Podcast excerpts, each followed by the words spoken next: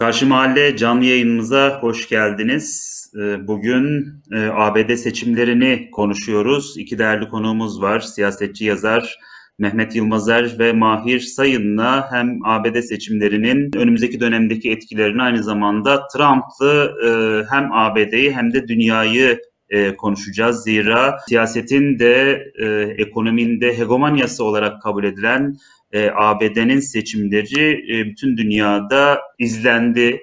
E, Türkiye'de de yakından takip edildi. E, çünkü hegemonik gücün dünyaya e, etkileri de doğal olarak e, seçimin sonuçlarına göre e, belli oranlı değişiklikler gösterebiliyor. E, dünyadaki birçok e, lider aynı zamanda geleceğini ABD seçimleriyle de eşdeğer gördüğünü ifade edebiliriz belli oranda. Biz e, bu e, tüm gelişmeleri Mehmet Yılmazer ve Mahir e, Sayın'la konuşacağız. Merhabalar, hoş geldiniz yayınımıza. Hoş bulduk. Hoş bulduk, merhabalar. Öncelikle Trump'lı e, yıllarıyla başlayalım derim. Eğer e, sizin için de bir mahsuru yoksa e, Sayın Mehmet Yılmazer'le başlayalım derim. Teşekkür ederim. Şimdi Trump'lı yıllar e, gerçekten Trump iktidara gelmeden önce e, Hillary Clinton'ın e, başkanlığıyla ilgili hemen hemen bir hemfikirlik vardı. Trump bu anlamda bir sürpriz yaptı. E, ondan sonraki tavırlarıyla ya da işte şey deyimiyle çok sık tekrarlanan deyimiyle müesses nizamın yani Amerikan kurumsal düzeninin dışında işler yapmaya yöneldi ve bunu e, son günlerine kadar az çok e, devam ettirdi. E, Trump iktidara gelmeden önce dünyaya baktığımızda en tipik görünen birkaç şeye değinmek istiyorum. Birincisi 2008 krizinin devamı. O kriz kapitalizm tarafından aşılamadı ve Trump e, yıllarında da kendini e, gösterdi. İkinci önemli e, nokta Amerika Birleşik Devletleri'ne dünya güçler dengesinin bir numarasında dururken 2016-2017 yılları artık çok kutuplu bir dünya ve Amerika'nın dünya gücü olarak zemininin kaymaya başladığı, güç yitirdiği bir dönem. Bu da önemli. Onun için zaten Trump'ın Amerika'yı yeniden e, güçlü yapalım, büyük yapalım sloganını atmıştı. Onu ne kadar e, yaptığını hep birlikte gördük. E, siyasi olarak ise bu yıllar popülizm deniyor. Benim yeni faşizm deyimini daha uygun görürüm. Yeni faşizm dalgasının yükseldiği yıllardı. E, Trump e, bu dalganın en e, yüksek noktasına oturdu ve kendi gibilere büyük bir cesaret verdi. Şimdi tersimi yaşanacak, onu da değerlendireceğiz. Dolayısıyla dünya güçler dengesinde büyük bir değişimin yaşandığı bir süreçte Trump iktidara geldi. Aynı zamanda şu e, çok önemli diye düşünüyorum. 2008 kriziyle ve krizin devam etmesiyle birlikte e, nedir e, bu kriz diye baktığımızda ortada şöyle bir tablo var.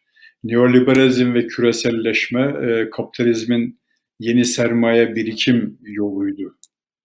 Özellikle duvar yıkıldıktan sonraki dönemde bu süreci kapattı 2008 krizi ve giderek bu iyicene kesinleşti. Şu anda dünya kapitalist sermayesinin, finans kapitalin e, yeni bir sermaye birikim modeli yok.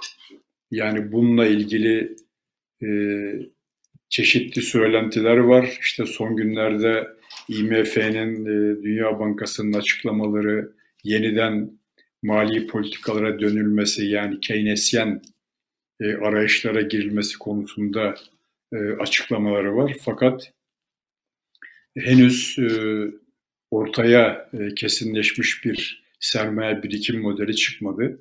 Dolayısıyla e, dünya güçler dengesini ve tek tek ülkelerin içini e, alt üst eden e, bir yeni güç değişimi e, yaşanıyordu Trump günlerinde. Gerçekten eski klasik işte Amerikan müesses düzeni dediğimiz Amerikan kurumlar e, yapısının bir tarafında cumhuriyetçiler, öbür tarafında demokratlar. Bu indi bindinin e, akıp gittiği bir dönemin esasında tıkanmak üzere olduğu günlerdi.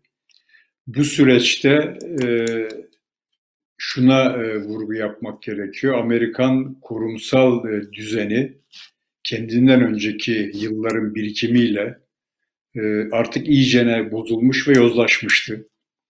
E, Trump öncesi e, başkan adayı Hillary Clinton Amerika'daki bazı arkadaşlarla konuştuğumuzda görebiliyoruz. Amerikan müesses nizamının elit temsilcilerinden Clinton ailesi inanılmaz bir nefret yığınağı var üstlerinde bunların.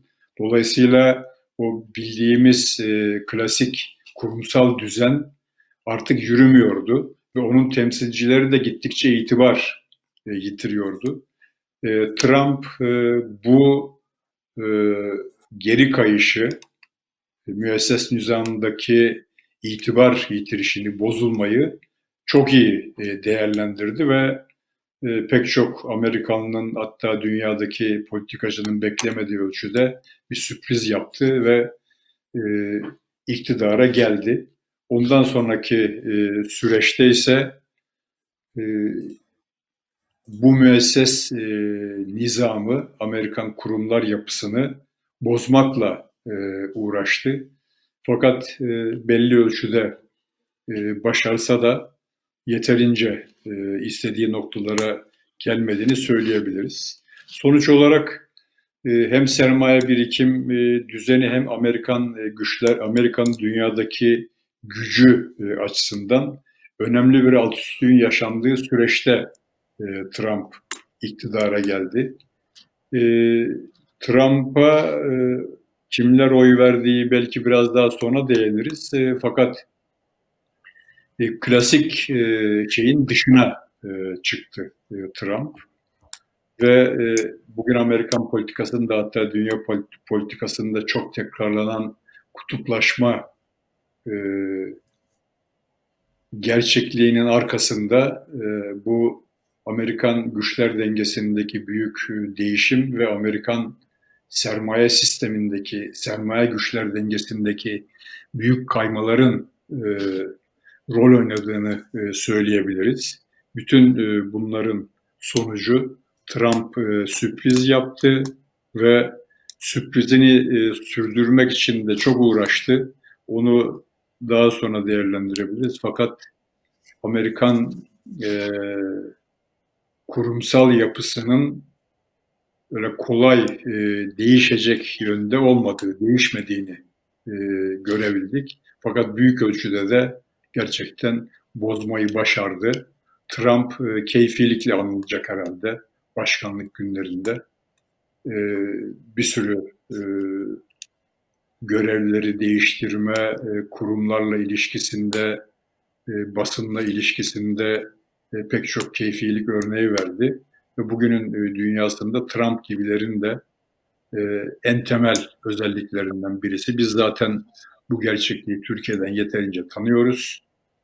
E, ama Amerikan kurumsal yapısı e, Türkiye'deki kurumsal yapı kadar e, tahrip olmadı diyeyim. Yani önemli yaralar aldı fakat belli bir özelliği korudu. Benim şimdilik söyleyeceklerim bunlar. Son e, ifade ettiğiniz şey önemli. Trump e, aynı zamanda bir keyfiliğin de simge isimlerinden biri oldu. Ben aynı soruyu e, Mahir Hoca'ya da sormak istiyorum. E, Trump'lı yılları siz nasıl bir katkı yaparsınız? E, yani Mehmet'in söylediklerine katılıyorum ben de. E, tabii e, ekleyeceğim e, şöyle noktalar var. Tam da onun işaret ettiği gibi 2008'de e, cereyan eden kriz e, bu dünyanın aslında dengesini alt üst etti. Üstüne bir de e, şimdi korona geldi. E, gizli saklı kalmış olan kriz öğeleri varsa onların da hepsini birden e, ortaya çıkardı. Bu kriz e, aslında çok önemli bir e, durum. Yani e, mesela e, ne bileyim e, 1970'lerdeki petrol krizi dönemindeki kriz gibi bir kriz değil bu. Yahut gene arada yaşanan başka krizler gibi değil. Herkes bunu 1929 krizine benzetti ama e, ben bunu e, ona da benzetmiyorum. Ben bunu e, 1900'lerin başında e, ki e, krize benzetiyorum. Yani birinci paylaşım savaşına yol açan e, krize benzetiyorum. Yani daha da çaplı bir e, krizle yüz yüzeyiz. Bunun nedeni de ben e, kapitalizmin e, kimlik değiştirmekte olduğuna bağlı olduğunu düşünüyorum. Yani nasıl 20. E, yüzyılın başında e, serbest rekabetçi kapitalizm artık e, emperyalizm aşamasına girmiştiyse bugün emperyalist e, aşamada kendi içinde bir başka aşamaya giriyor. Yani e, bugüne kadar e, bildiğimiz e, üretim e, alanları e, büyük değişikliğe uğruyor. Zaten yani bu 30'lardan beri e, maddi malların e, üretimi e, büyük ölçüde e, daha küçük bir e, kesim tarafından yerine getirilirken gittikçe hizmet sektörü, e, sektörü ama çok çeşitlenmiş hizmet sektörü yani e, geçmişte sadece metaların dağıtımı için e, gerekli olan hizmet sektörü değil ondan çok daha e, genişleyen e, her şeyi metalaştırmış olmak dolayısıyla da e, e, hizmet sektörü denilen alanın çapının e, büyümesiyle yüz yüzeydik. E, şimdilerde ise artık bu maddi malların e, üretiminin e, artık gittikçe daha fazla e, daha küçük bir kesim tarafından üretilmeye başlandığını ve giderek hani dördüncü sanayi devrimi e, e, gerçekleştiğinde e, bu alanın bütünüyle e, e, işte robotlara ya da akıllı fabrikalara e, daha e, doğru ifadesiyle de e, akıllı e, hani kendine ait bir akılla işleyen e, üretimin en alt basamağından tüketimin e, e, tüketim noktasına kadar bir değer zincirinin e, akıllı yapılar tarafından e, sürdürüldüğü bir e, üretim ilişkisi. Yani ben bunu dijital kapitalizm diye e, niteliyorum ama adı böyle mi olacak? Bundan sonra başka bir şey mi olacak bilemiyorum. İşte 1900 e, 2008 krizi aslında böyle bir e, değişimin ifadesi oldu. E, ve e, nasıl e, hani Gramsci böyle bir şey için e, bir geçiş dönemi diyor. E, Mehmet'in söylediği gibi de e, yani eskisi bitti ama yenisi de e, ortada yok. Ama yenisinin adayının ismi var. Yani bu e, e, kapitalizmin e, kılık değiştirerek e, maddi malların üretimini, rutin hizmetlerin e, üretimini, hatta hatta rutin olan zihinsel e, e, metaların ve hizmetlerin e, üretiminin de e, dijitalleştirilebileceği, makineler tarafından e, yapılabileceği e, bir e, yeni sermaye birikim modeli e, bekleniyor. Ama e, bu modelin de e, gelmesi öyle kolay bir şey değil. Yani bugüne kadar olan otomasyonu e, şey zannetmemek gerekiyor. Bu dördüncü sanayi devrimi diye adlandırılan e, yeni durum e, ya da dijital kapitalizm e, diye sanmamak gerekiyor. Onun e, ön işaretlerini görüyoruz. Tabii e, bu kriz aynı zamanda 2005'te dünya dengelerinin yani simgesel olarak e, değiştiği bir durumun üzerine geldi. Yani e, Sovyetlerin çöküşünün ardından e, e, Amerika dünyada tek başına hakimiyetini ilan etmişti. İşte 2001'de e, e, dünyaya hiç kimseye kulak asmadan e, işte her tarafa saldırabildi. E, Orta Asya'ya girdi, Orta Doğu'ya girdi, Irak'ı yıktı, dağıttı. Yani tam köpeksiz köyde değneksiz dolaşır bir haldeydi. Ama 2005'te tarihte yanılmıyorsam Münih Güvenlik Konferansı'nda Putin e, orada e, Amerikan emperyalizmi karşısında e, başka güçlerinde olduğunu ilan ederek şunu söylemişti. Amerika bundan sonra canının istediği gibi at koşturamayacak. Ve gerçekten de onu takip eden yıllarda Şangay İşbirliği Örgütü dünyada bir, bir yeni alternatif odak olarak ortaya çıktı. Yani Amerika dünyanın patronuydu. Avrupa Birliği e, dünyada en büyük üretimi e, yapan e, topluluktu. Japonya uzak doğuda bir başka büyük güçtü. Ama buna hemen e, Şangay İşbirliği Örgütü de eklendi. Aynı bir tam benzemese bile Avrupa Birliği gibi kendi iç mekanizmalarını oluşturan, kendi yatırım bankasını kuran, kendi özel ticari anlaşmalarını gerçekleştiren, dünyayla ilişkilerini e, ortaklaşa e, kararlaştıran alternatif bir güç ortaya çıktı. Yani o zamanlar e, bu daha belki e, bu ölçüde gelişebileceği e, düşünülmüyordu ama şimdi geldiğimiz noktada e, Çin'in özellikle kazanmış olduğu e, üretim e, boyutlarıyla e, dünyanın e, yani birinci değilse de e, ikinci ve ekonomisi istikrar içerisinde olan bir ülke oldu. Şimdi bu böylesine bir e, e, çelişkilerin yoğunlaştığı bir durum aslında daha önceden neoliberalizmin biriktirmiş olduğu tepkileri de e, oldukça şiddetlendirmişti. E, bu tepkilerin bir kısmı e, sola kanalize oldu. Yani çeşitli e, toplumsal hareketler ortaya çıktı.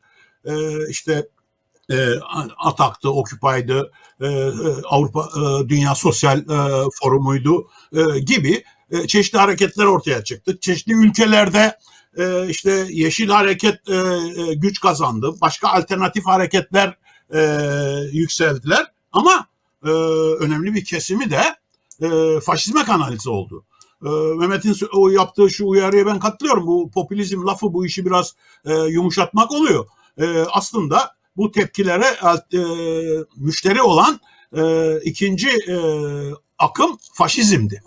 E, faşizmin kullandığı ne kadar demagoji e, varsa hepsini e, bunlar kullanarak e, dünyanın e, çeşitli yerlerinde iktidarları almaya e, başladılar. Avrupa Birliği'nin kendi içinde de bu e, ceyran etti. Yani demokrasiyi kendisine e, zemin kabul etmiş olan e, Avrupa'da da böyle oldu. E, onun dışında Güney Amerika'da e, çeşitli ülkelerde e, bu hale geldi. Tabii en kötüsü bütün bunların hepsine dünya çapında destek e, sağlıyor olan e, Amerika'da e, Trump'ın iktidara gelmesi oldu.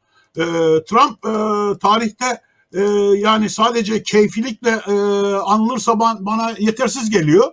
Yani e, Amerikan e, toplumuna e, faşizmi e, e, faşizmin yeni bir biçimini e, şırınga e, etmeye e, çalışan e, nasıl e, işte Nazizm Alman faşizmiydiyse e, efendim e, faşizm İtalyan e, faşizmiydiyse e, şimdi bence Trumpizm diye e, bir şeydi Amerika'da e, bence e, var olduğu e, bunun temelleri vardı ama Trump bunları e, daha sağlam ipliklerle e, birbirine bir birleştirdi. Trump'ın seçimi kaybetmiş olması e, aslında daha önceden e, kendisinin üzerine binmiş olduğu e, dalganın aslında üstünden düşmesinden başka bir şey değil.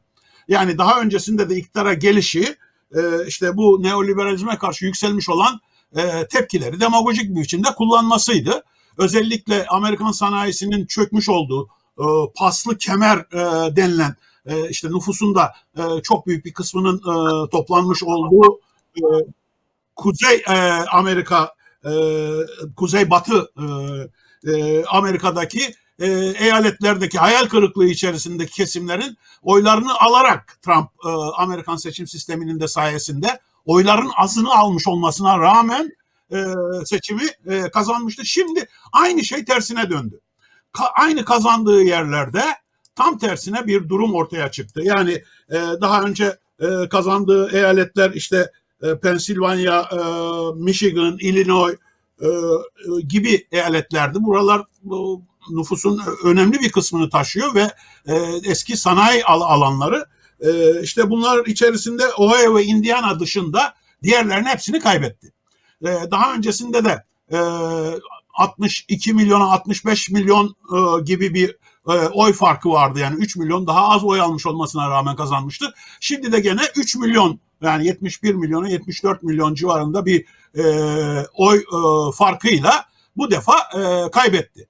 Aslında e, Trump'ın e, bu yani kritik yani birbirine dengede olan e, dönemde kazanabilmesinde çok önemli bir rol oynayan bu yeni gelişen e, dijital tek teknolojiler.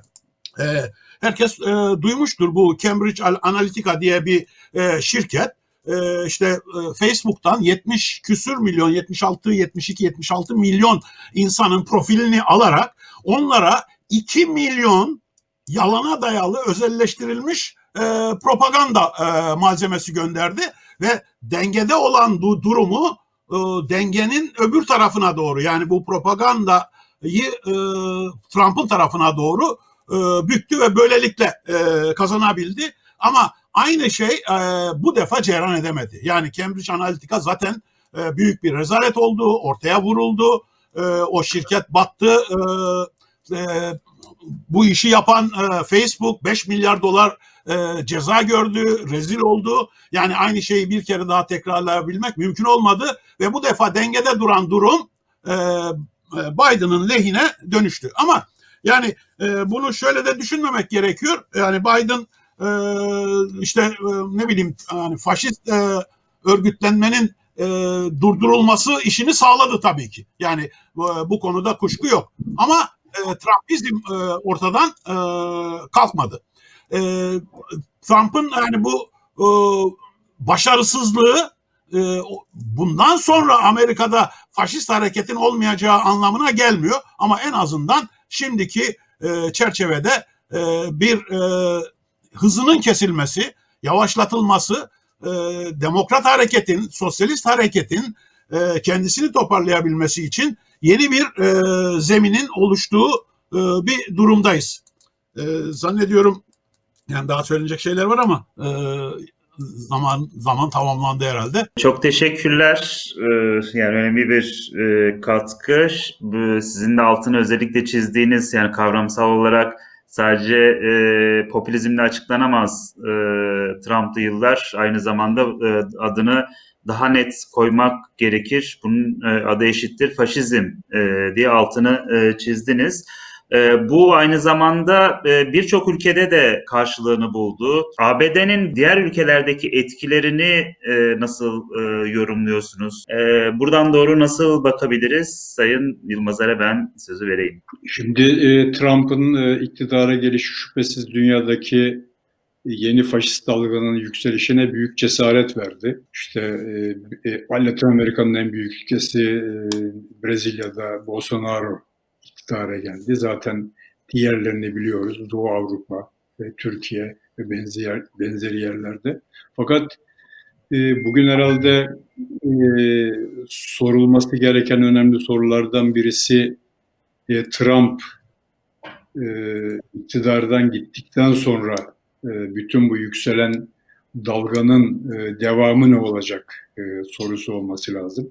Dolayısıyla güç kattığı e, dünyadaki diğer e, kendisi gibi liderlerin durumu ne olacak sorusu biraz e, bu gerçekliğin cevabıyla bağlantılı. Öyle geliyor bana. Şu anda Trump'ın ırkçı olduğu, faşist olduğu, işte Amerikan kurumlarını bozma gibi, keyfi davranma gibi özelliklerini biliyoruz. Fakat bütün bunlara rağmen e, Trump'ın e, sanırım yüzde 47 küsur civarında bir oy e, alma gerçekliği var. Dolayısıyla e, seçim öncesi e, mavi dalga e, yükselecek yani demokratların yükselişi böyle e, nitelendirilmişti. Yükseleceği üstüne tahminler, öngörüler e, vardı. Fakat mavi dalga çok soluksuz olduğunu gösterdi. İşte aşağı yukarı %50'ye %47 e, gibi bir gerçeklik e, şu andaki denge şeyi. Dolayısıyla Trump'ın bir kaza olmadığı, Amerikan siyasal tarihinde Trump'ın kişisel olarak kendisi bir ilginç figür olarak ortadan silinebilir. Ona bir itirazım yok ama temel zemini üstünden yükseldiği e, gerçekliğin kalıcı olduğunu e, görmek durumundayız ve bunun da e, temellerinde bazı önemli Amerikan e, sosyal ve siyasal yapısındaki değişimler yatıyor diye düşünüyorum. Mahir de değindi. E, bütün bu e, süreçte e, yani işte dijital kapitalizm ya da dördüncü sanayi devrimi dediğimiz olguda en sivri tepe noktada Amerika'da yaşanan bir sanayisizleşme gerçekliği vardı.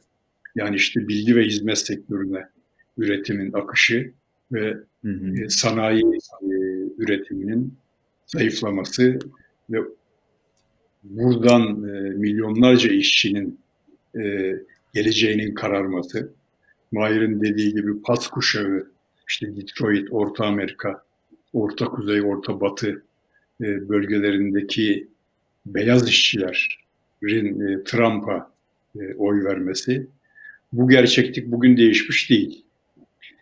Trump büyük işte aldığı kararlarla, keyfiliklerle e, ekonomide e, kısmi bir gelişme yarattı fakat ondan sonra e, bir yere götüremedi.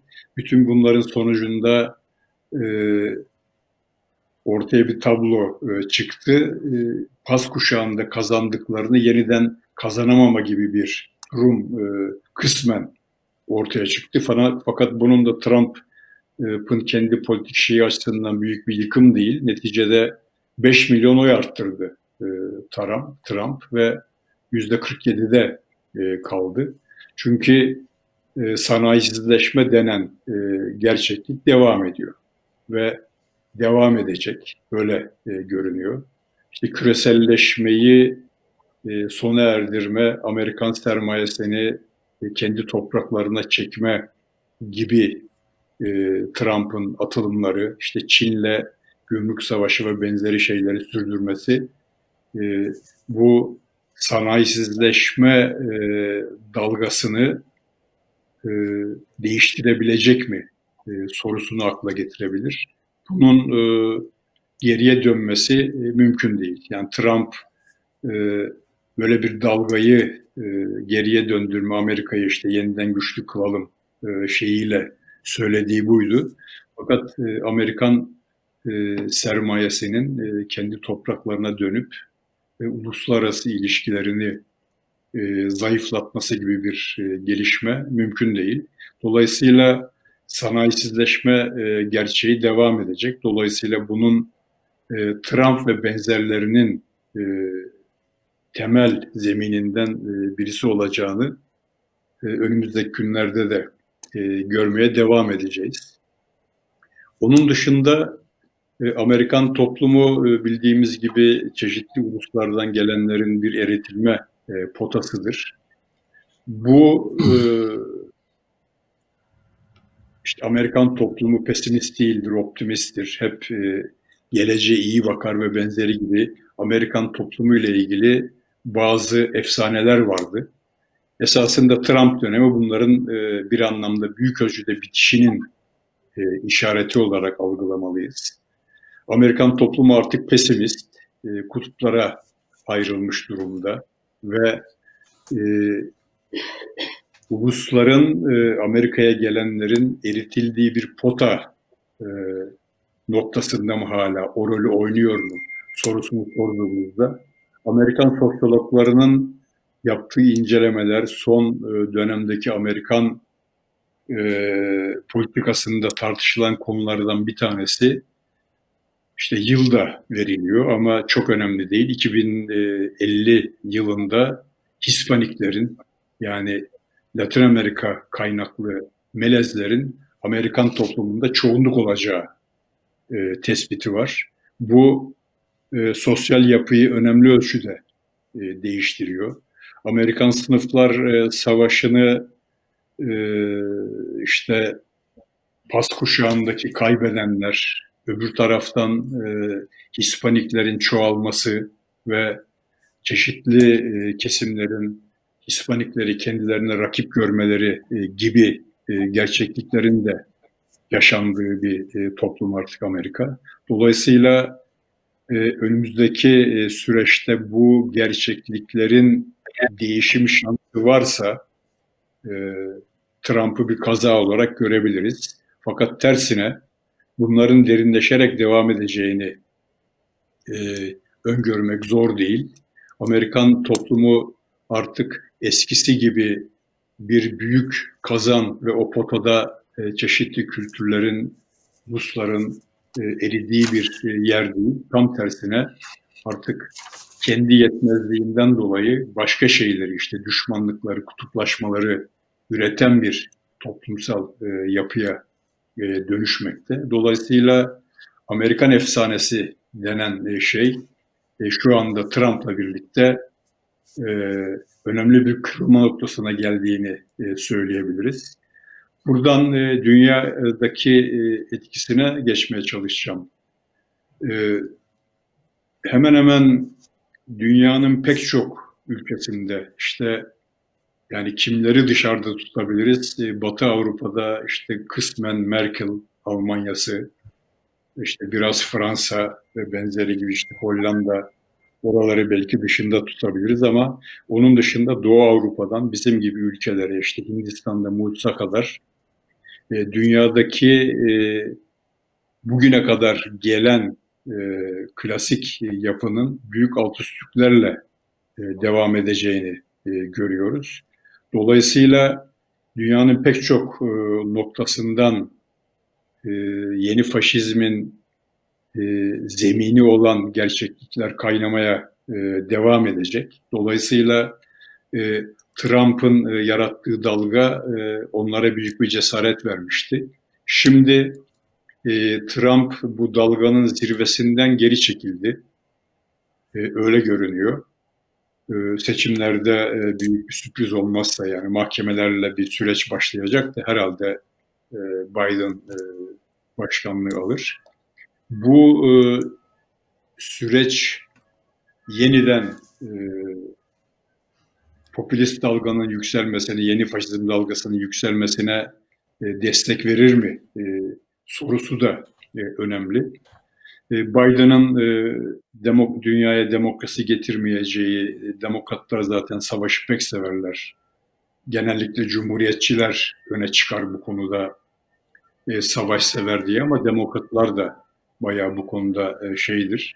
Dolayısıyla e, demokratların gelmesiyle e, dünyadaki bu dalganın önünün kesileceği ve başka noktalara dünyanın daha demokratik süreçlere akacağını düşünmenin hiçbir anlamı yok. E, kesinlikle öyle olma şansı yok. Fakat bu Trump'ın e, dışında e, dünyadaki çeşitli e, gelişmeleri dikkate alarsak son günlerdeki işte Bolivya'daki yaşananlar hatta daha yaşanmış değil ama Bolsonaro siyaseti bırakacağını bir daha seçimlere katılmayacağını sanırım açıkladı. Şili'de Pinochet Anayasası'nın e, çöpe atılması, Arjantin'in e, Latin Amerika'da gene Bolivya, işte Venezuela gibi e, gelişen dalgaya hız vermeye devam ettiğini düşünürsek, e, dünyanın e, diğer taraflarında henüz işte e, 2000'li yılların başlarında ilk 10 yılında yaşandığı gibi canlı bir dalga izlenmiyor. Fakat yeni faşizm dalgasının hem soluğunun e, ne kadar güçlü olduğu, nereye kadar yeteceğinin bir kısım işaretleri, sınırları ortaya çıktı. Öbür taraftansa 21. yüzyıl e, sosyalizmi ya da e, daha ileri demokrat e, dalgaların soluğunun da kesilmediği ortaya çıktı. E, bu son gelişmelerle birlikte. Fakat dünya bıçak e, sırtında o anlamda e, buradan e, 2000'li yılların başındaki gibi büyük bir isyan dalgasının yükselişi ve yeni faşizmi bir kenara süpüreceği sonucunu çıkarmak çok zor olsa da hemen hemen nasıl ki Biden'la e, Trump kafa kafaya bir seçim yürüttü, dünyada da yeni e, devrimci demokrat dalgalarla yeni faşizmin e, dalgasının kafa kafaya gittiğini e, söyleyebiliriz. O anlamda Trump bu Amerikan seçimleri dünya güçler dengesinde önemli. Fakat Trump'ın temsil ettiği çizginin kaybolduğunu değil, bilek güreşinin bütün gücüyle devam ettiğini söyleyebiliriz. Önümüzdeki günler herhalde bu konuda e, yeni gelişmeler yaşanacak diye düşünüyorum. Aslında başlarken doğrudan sormamız gereken sorulardan birini de e, sormuştunuz. Onunla devam edelim. Şeye de baktığımızda, koronavirüslü zamana baktığımızda insanlar e, sokaklarda yaşamını yitirdi. Sağlıktan e, yeteri kadar parası olmayanlar e, faydalanamadı. E, tamamen aslında e, neoliberal politikaların e, zirvesini e, pandemiyle birlikte orada görmüş olduk. Bu kadar e, geleceksizlik ve e, halklar arasındaki ırkçılığın körüklenmesi e, ne izleyen bir e, siyasi çizgiye e, bu kadar yüksek oranda nasıl e, oy e, verildi? Biraz e, e, isterseniz e, bu seçim sürecini de biraz konuşalım. Mahir Sayın aynı zamanda çok yakından da takip etti bildiğim kadarıyla seçim e, sürecini. İsterseniz Mahir Hocam sizinle devam edelim. E, şimdi e, ya bu kadar çok insanın e, Trump'a oy vermiş olmasına e, şaşmamak gerekiyor. Hani unutmamak ki, e, lazım ki e, Amerikan toplumu iki parti arasında esas olarak bölünmüş bir e, toplumdur ve bunun bir e, tarihi var. Yani demokratlar ve cumhuriyetçiler olarak bölünmenin e, bir, bir e, tarihi var ve bu tarih e, e, hala e, devam ediyor. Şimdi buna e, bu 2008 kriziyle başlayan bir yeni dönemin özellikleri e, eklenmiş durumda. Üstüne bir de e, korona geldi. E, bu faktörler içerisinde baktığımız zaman e, örneğin e, Almanya'da e, Hitler faşizmine insanlar nasıl oy verdiler sorusunun cevabını bulabilmiş isek e, e, Trump'a da e, yığınların e, nasıl oy verdiği sorusunun cevabını e, kısmen e, bulmuş oluruz.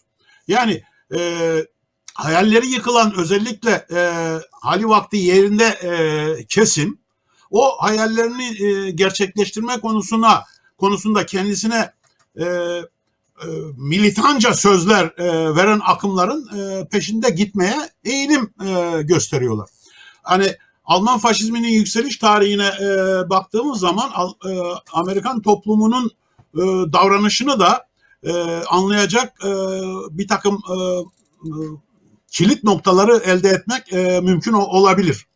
E, yani esası da e, Trump'ın e, kazanmasında Amerika'da zaten hani e, bu bir e, tahterevalli e, sistemi e, zaten bir 8 yıl bir parti yönetiyor. Bir 8 yıl öbür parti yönetiyor. Her halükarda her partinin yığınlar açısından özellikle yani emekçiler açısı açısından yaratmış olduğu dezavantajlar bir sonraki dönemde e, diğer partiye yönelmeye yol açıyor. Ama günümüz dünyasında bir geçiş döneminde yaşıyor olmamız buna başka bir karakter kazandırmaya başladı. Yani şimdiye kadarki Amerikan başkanlarının yani bu kadar yalancı olabileceğini e, yani tarihte okumadık.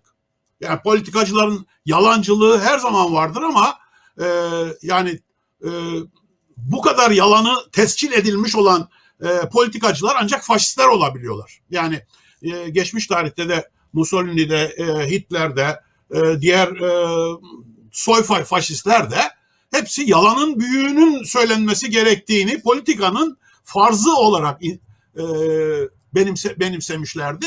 İşte e, bizdeki e, yani Erdoğan gelinceye kadar e, yani gene politikacılar yalancıydı ama Erdoğan'ın yalanlarının e, ölçüsü kalmadı. Yani e, bilimin ortaya koymuş olduğu gerçekleri de tersine çevirerek yalan e, söyleyebilecek e, cüreti gösteriyor. Bu bir faşist karakter. Yani bunu e, faşizmin, e, faşistlerin bir e, karakteri olarak görmek gerekiyor. Ve hayalleri yıkılan, hali vakti yerinde olan kesimler de haliyle eski durumlarını kazanabilmek için bu umut satışına son bir yılana sarılır gibi sarılma e, durumunda olmaktadırlar. Şimdi e, Amerika'da yapılan e, son zamanda bu hemen seçimlerin arkasından yapılan bir ankette işte çeşitli yüzlerce soru sor, e, sormuşlar. Ama Trump'a destek verenler kimler? Trump'a destek verenler e, yüzde kırkı yüzde kırkı durumum iyileşti diyenler. Yani Mehmet'in işaret ettiği Trump bir takım sözler verdi. Bu sözlerin çok azını yerine getirdi ama belli ki bir yüzde kırk için durum iyileşmiş. Nasıl iyileşmiş? Mesela vergileri düşürmüş. Vergileri düşünce onların kredilerini artırmış. Bunların durumları haliyle e, ileriye gitmiş. E bu e, ama bu tabii ki yüzde kırk şeye yetmiyor. Geriye kalan bir e, yüzde altmış var ki e, o yüzde altmış da bunun karşısında duruyor. Şimdi burada olan neydi Amerika'da? Aslında bütün dünyada olduğu gibi e, neoliberalizmin yaratmış olduğu yıkıntılardan hayal kırıklığına uğrayan insanlar demagojinin peşine gidebildiler. Bu Türkiye'de böyle oldu. Ee, Avrupa'nın Avrupa'nın ortasında e, böyle oldu. Amerika'da e, aynı şekilde sosyalistlerin arkasından hemen e, Bolsonaro diye soy faşist e, bir adam e, iktidara e, gelebildi. Ama demagoji de eğer tümden egemen olamıyor ise, dünyaya hakim olamıyor ise deşifre olmaktan da kurtulamaz. Ben, biz şimdi aslında e, faşist demagoji deşifre olmakta olduğu bir geçiş dönemi içinde yaşıyoruz. Ama e, bu demek değil ki e, bu faşist dalga e, sönümlenecek. Hayır. Bu e, dördüncü sanayi devriminin gelişmesi ya da ya da eski sistemin çökmüş olmasına hala cevap verilemiyor olması, sanayisizleşme, dünya ticaretinin e, çöküşü, yeni yeni insanları eski konumlarından uzaklaştıracak, sefalet içerisine sürükleyecek ve onları da yeni faşizm takipçisi e, takipçileri haline e, getirecektir. Asıl tehlike nedir arkadaşlar? Asıl tehlike e, bence geleneksel faşizmin gösterdiği bu e, iniş çıkışlardan ziyade devletin gittikçe güçleniyor olması. Şimdi faşizm faşizmin ortaya çıkışı e, klasik devlet güçlerinin sınıf mücadelesini durduramaması ve burjuvazinin iktidarını sürekli kılamayacağının ortaya çıkmasıyla ona bir destek güç, yeni bir e, biçim kazandırma e, amacıyla ortaya çıktı. Bugün ise devletin imkanları dünkünden farklılaşarak gittikçe tek tek bütün bireyleri denetlemeye doğru ilerliyor. Bu e, Cambridge Analytica e, müdahalesi yani 2016 seçimlerine e, yapılan bu müdahale gelecekte toplumların nasıl yönlendirileceği ve nasıl denetleneceği konusunda bize çok iyi fikir veriyor. Aslında bu çok uzun bir mesele. Yani bu Amerika'yı tartışırken bunu tartışmamız e, pek olanaklı e, değil. Ama şöyle bir ger- gerçeklik var, var ki e, artık e, yani e, nasıl diyeyim tek tek insanların profilleri çıkarılıp e, haklarında elde edilen bilgilerle onların eğilimlerinin ne olduğuna göre onlara propaganda yönlendirilmesi, propagandayla yönlendirilmeleri ve de eğilimlerinin belli doğrultuda geliştirilebilmesi imkanını gittikçe devlet ediyor. Bu ne demektir? Bu şu demektir. Devletin bütün insanları tabii ki de bütün insanlar denetleyemeyecektir ama bütün insanları dosyallayabilmesi ve çıkardığı profillerle elden geldiği kadar yönlendirebilmesi anlamına gelecektir. Bunun sonucu bunun sonucu Trump'ın kazanması gibi seçim kazanmalar bundan sonraki tarihte de daha fazla önümüze çıkacak. Hele dördüncü sanayi devriminin hayat bulmasıyla birlikte dünya çapındaki rekabetin büyümesi, büyümesiyle işsizlik akıl almaz boyutlara ulaşacak. Yani 2000 e, 2040'a kadar e, yapılan bir araştırmada e, ortaya çıkmış. E, Amerika'da var olan işlerin yüzde 47'si ortadan kalkacak. 2040'a çok zaman yok arkadaşlar. Sadece 20 yıl var. 20 yıl içerisinde var olan işlerin yüzde 40'ının ortadan kalkması demek e, Yani dünya e, Amerikan işçi sınıfının e, işte e, onda dördünün e, işsiz kalması demek. Ha her zaman denilir yani yeni sanayi, e, yeni e, teknolojiler, yeni işler de ortaya getirirler. Ama yeni tek bu yeni teknolojinin ortaya getirdiği yeni işler yüksek zihinsel kabiliyet gerektiriyor. Yüksek eğitim her gün sürekli eğitim gerektiriyor. Yani bildiğimiz e, kol gücüyle çalışan işçinin e, e, artık işçi olabilme e, şansı ortadan kalkacak. Dolayısıyla böyle bir nüfusu böyle bir nüfusu denetleyebilmek için devletin 20. yüzyılın ortalarında başvurmuş olduğu, ilk yarısında başvurmuş olduğu faşizm gibi şimdi daha denetleyici, çok kuvvetli bir devlet gücüne ihtiyacı var. Faşizm, faşizm onun tamamlayıcı e, parçası olmaya devam edecektir. Ama asıl ana yani bildiğimiz klasik faşizm yani bugünlerde e, yaşanmakta olan faşizm aynı biçimiyle iktidar alternatifi olamayacaktır. Esas iktidar iktidar toplumu iyi en iyi gözetleyen, en iyi denetleyen ve tabii ki de faşizmi de kendi yedeğine alan e, güçlerin elinde olacaktır. Aslında Amerika'da Biden'ın seçilmesi yani bize öyle hiç sevinilecek falan falan gibi bir durum e, değildir. Yani Amerikalılar şimdiden e, başladılar. Yani Biden'dan yeni bir Trump çıkmasının önüne e, geçmeliyiz e, demeye başladılar. E, Biden dünya e, dünyada e, en çok pislik çeviren insanlardan biri. Bizim 12 Eylül e, darbesinin mimarlarından biri de e, Biden'dır. Yani 12 Eylül'den hemen kısa süre önce Türkiye'dedir ve e, Evren'le vesaire bir, bir, bir sürü birçok e, politikacıyla e, görüşmeler yapıp besbelli ki o görüşmelerde belli yönlendirmeler gerçekleştirmiştir. Dünyanın başka yerlerinde de bu görevleri yerine e, getirdi. Yani Biden'ın Trump'a e, alternatif o, olmuş olması e, bizi negatif kimlik üzerinden e, Biden'ı yakın hissetmeye sevk etmemelidir. Tam tersine Trump'ın kaybetmiş olmasına karşın e, Biden'ın e, temsil ettiği eğilim e, Trump'ın ortaya getirdiği tehdidin e, devam etmesine de yardımcı olacaktır. Obama seçildiğinde de ABD bir siyahi başkanın seçilmesini önemli bir tartışma e, yaratmıştı. Beklenen umutlar karşılığını bulmadı. Şimdi sizin de ifade ettiğiniz gibi Biden'a önemli umutlar bağlanır. Hatta birçok ülkede bizim ülkemizde de özellikle sol cenahtan da heyecanla kutlamalar e, yapıldı. Heyecanla çalışmayı bekliyoruz. E, açıklamaları da geldi. Rojava'dan e, doğru. Şimdi Mehmet Yılmazer hocamıza dönmek istiyorum.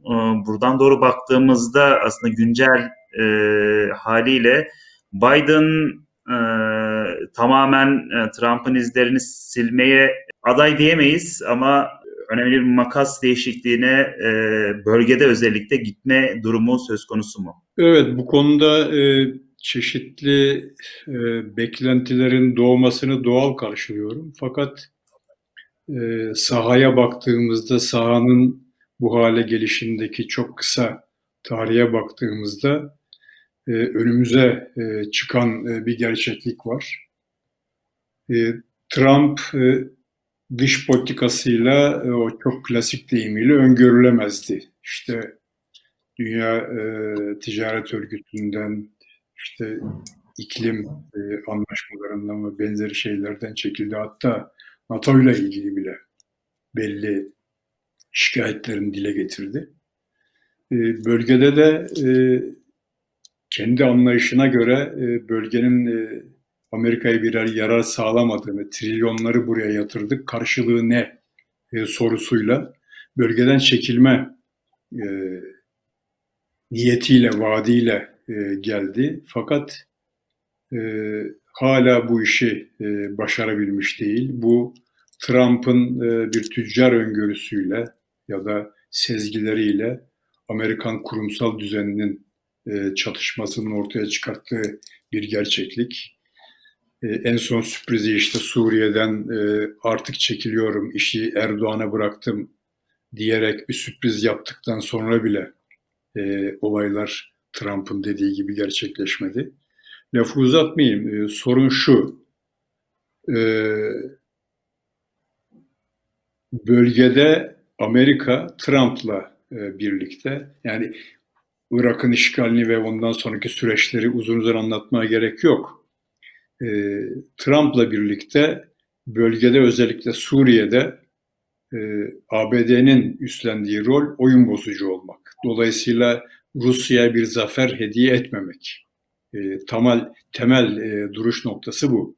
Bunun için de e, kendine göre e, belli ittifak güçleri e, ortaya çıkarttı ve onlarla e, davranmaya çalışıyor. Bunlardan bir tanesi bildiğimiz gibi PYD. Şimdi e, bu e, bölge açısından e, çok şey önemli çünkü cehennemin en e, harlı ateşlerle yandığı yer Suriye. Burada oyun bozucu olmaktan öteye bir role soyunacak mı Biden? Karşımızdaki duran soru bu. Yoksa Trump son günlerinde işte Kudüs'le ilgili açıklamalar yaptı. Birleşik Arap Emirlikleri ve benzeri e, küçük körfez ülkeleriyle e, tarihsel kendi deyimiyle anlaşmalar imzaladı. İsrail'i e, sahneye aldı. E, Birleşik Arap Emirlikleri'ni aldı ve tarihsel e, anlaşmalar inşa ettiğini söyledi. Fakat bütün bunlar e, Trump'ın o çok bildiğimiz ve sevdiği gösteri e, oyunun ötesinde bir role henüz sahip olmuş değil. Şimdi Biden'la birlikte e, gerçekten e, sadece oyun bozucu olmaktan oyun kurucu olmaya e, geçebilecek mi Amerika? E, bölgedeki temel e, soru bu. Oyun kurucu olması e, ne demek? E, Suriye'de e, sadece Rusya'nın e, ayağına basıp e, onun attığı adımları boşa çıkartmadan öteye belli güçleri de yanına alarak şüphesiz ki bunlar eksik değil işte en önemlisi Suudi Arabistan ve benzeri gibi ülkeler. E, Suriye'de ve bölgede oyun kurucu olabilecek mi? Buna soyunabilecek mi e, sorusu e, önümüzde duruyor. Artı e, Trump e, nükleer anlaşmadan İran'la yapılan çekildi ve e, özellikle Suriye'den e, İran'ın e, geriye püskürtülmesi gibi e, girişimlerde e, bulundu. Fakat bu konuda da henüz e, bir sonuca e, varılmış değil. Obama bildiğimiz gibi e, İran'la ilişkiyi e, belli bir yumuşatma noktasına e, getirmişti. E, şimdi hangi noktaya e, yeniden gelecek? Bu konuda da bugünden e, bir öngörüde bulunmak zor. Fakat Amerika'nın e, genel dünyadaki güçler dengesindeki yerine baktığımızda mevzi kayıplarının, e, güç kaybının Biden'la birlikte hızla geriye dönemeyeceğini e, düşünürsek bölgede oyun kurucu rolüne soyunması yani Amerika'nın seviyesini daha çok yukarı noktalara çekmesi gibi bir adıma gireceğini sanmıyorum e, şeyin de önünde, e, Biden'ın da önünde e, koronanın e, yarattığı Amerikan ekonomisinin, Amerikan sosyal yapısının döküntülerini toparlamak gibi bir e, esas görevle e, Amerika yüz yüze. Beyaz Saray'da e, Biden'ın önüne Orta Doğu dosyaları hangi şekilde ve ne zaman gelir önümüzdeki günlerde göreceğiz. Fakat Beyaz Saray'ı meşgul eden Amerikan e, ekonomik yapısı ve ondaki değişimler, sosyal yapıdaki değişimlerin daha çok e, Beyaz Saray'da gündemi işgal edeceğini düşünüyorum. Fakat e, Biden'ın geçişiyle birlikte e, özellikle e, Rojava bölgesinde e, Suriye'deki işte PYD güçleriyle ABD'nin ilişkisi nereye doğru e, e, gelişir? Bu konuda e, Trump'tan daha geri noktalara e, bir gelişmenin olacağını sanmıyorum. Fakat e, Biden daha yüksek bir noktaya çekebilir mi konuyu? Onu da doğrusu öngörmek çok zor. Şu günün Orta Doğu güçler dengesinde. Çünkü Amerika'nın yeni güç mevzileri kazanması için zamana ve güçlenmeye ihtiyacı var. Şu anda Biden'la bu işin çok olacağını e, düşünmüyorum. Bir Mahir'in dediği bir noktaya değinerek tamamlamak isteyeyim, e, istiyorum. E, şu anda e, ABD'de işte yeni faşizmin yükseliş dalgasının kısmen kırıldığını e, ya da geriye çekilme e, noktasına geldiğini söyleyebiliriz. Fakat e, bir gerçeklik var. E, yani İkinci Dünya Savaşı yıllarıyla bugünün e, şeyi arasında bir temel gerçeklik var. E, İkinci Dünya Savaşı'ndaki faşizm başarısız devrimlerin e, halklara ödettirilen bedeliydi. E, şu anda e, böyle bir dünyada yükselen e, devrim dalgası yok. Dolayısıyla onun karşısındaki faşizmin de 1930'lar 40'lardaki gibi bir güçlü solukla ortaya çıkması olasılığı zayıf görünüyor bana. Bugün dünyada başka bir gerçeklik var. Neoliberalizm ve küreselleşmeyle dünya sadece Amerika değil, dünya öyle bir kutuplaşmaya uğradı ki dünyanın eteklerindeki alev merkez ülkeleri yavaş yavaş yakıyor. Ve buna e, ABD'nin de Avrupa Birliği'nin de e, verdiği bir cevap yok. Dolayısıyla bu noktadan e, baktığımızda yeni bir faşist dalganın e, güç kazanarak yükselme olasılığı bana çok düşük e, geliyor.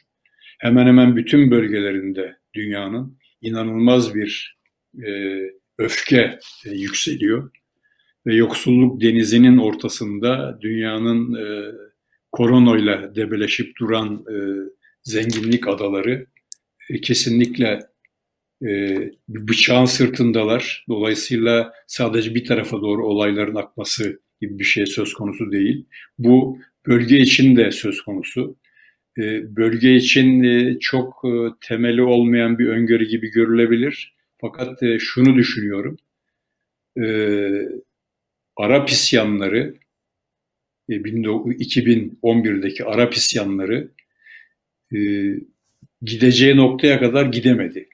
Ve e, bunu emperyalizm, Orta Doğu'da çıkan demokrat, işte devrimci potansiyeli yok edecek, kıracak bir yıkıma uğrattı. İşte Libya, Suriye, diğer pek çok ülkede. Dolayısıyla Arap isyanlarının ortaya çıkarttığı çıkartma potansiyeline sahip e, enerjiyi tüketmiş göründü. Yani son 1911'den işte buraya kadar 8-9 yılda e, tükenmiş gibi göründü. Fakat esasında tükenmedi. Çünkü Orta Doğu bölgesinde hiçbir şey çözümlenmedi. Yani bu siyasette çok önemlidir. Libya'da hiçbir şey çözümlenmedi. Suriye'de şu anda hiçbir şey çözümlenmedi.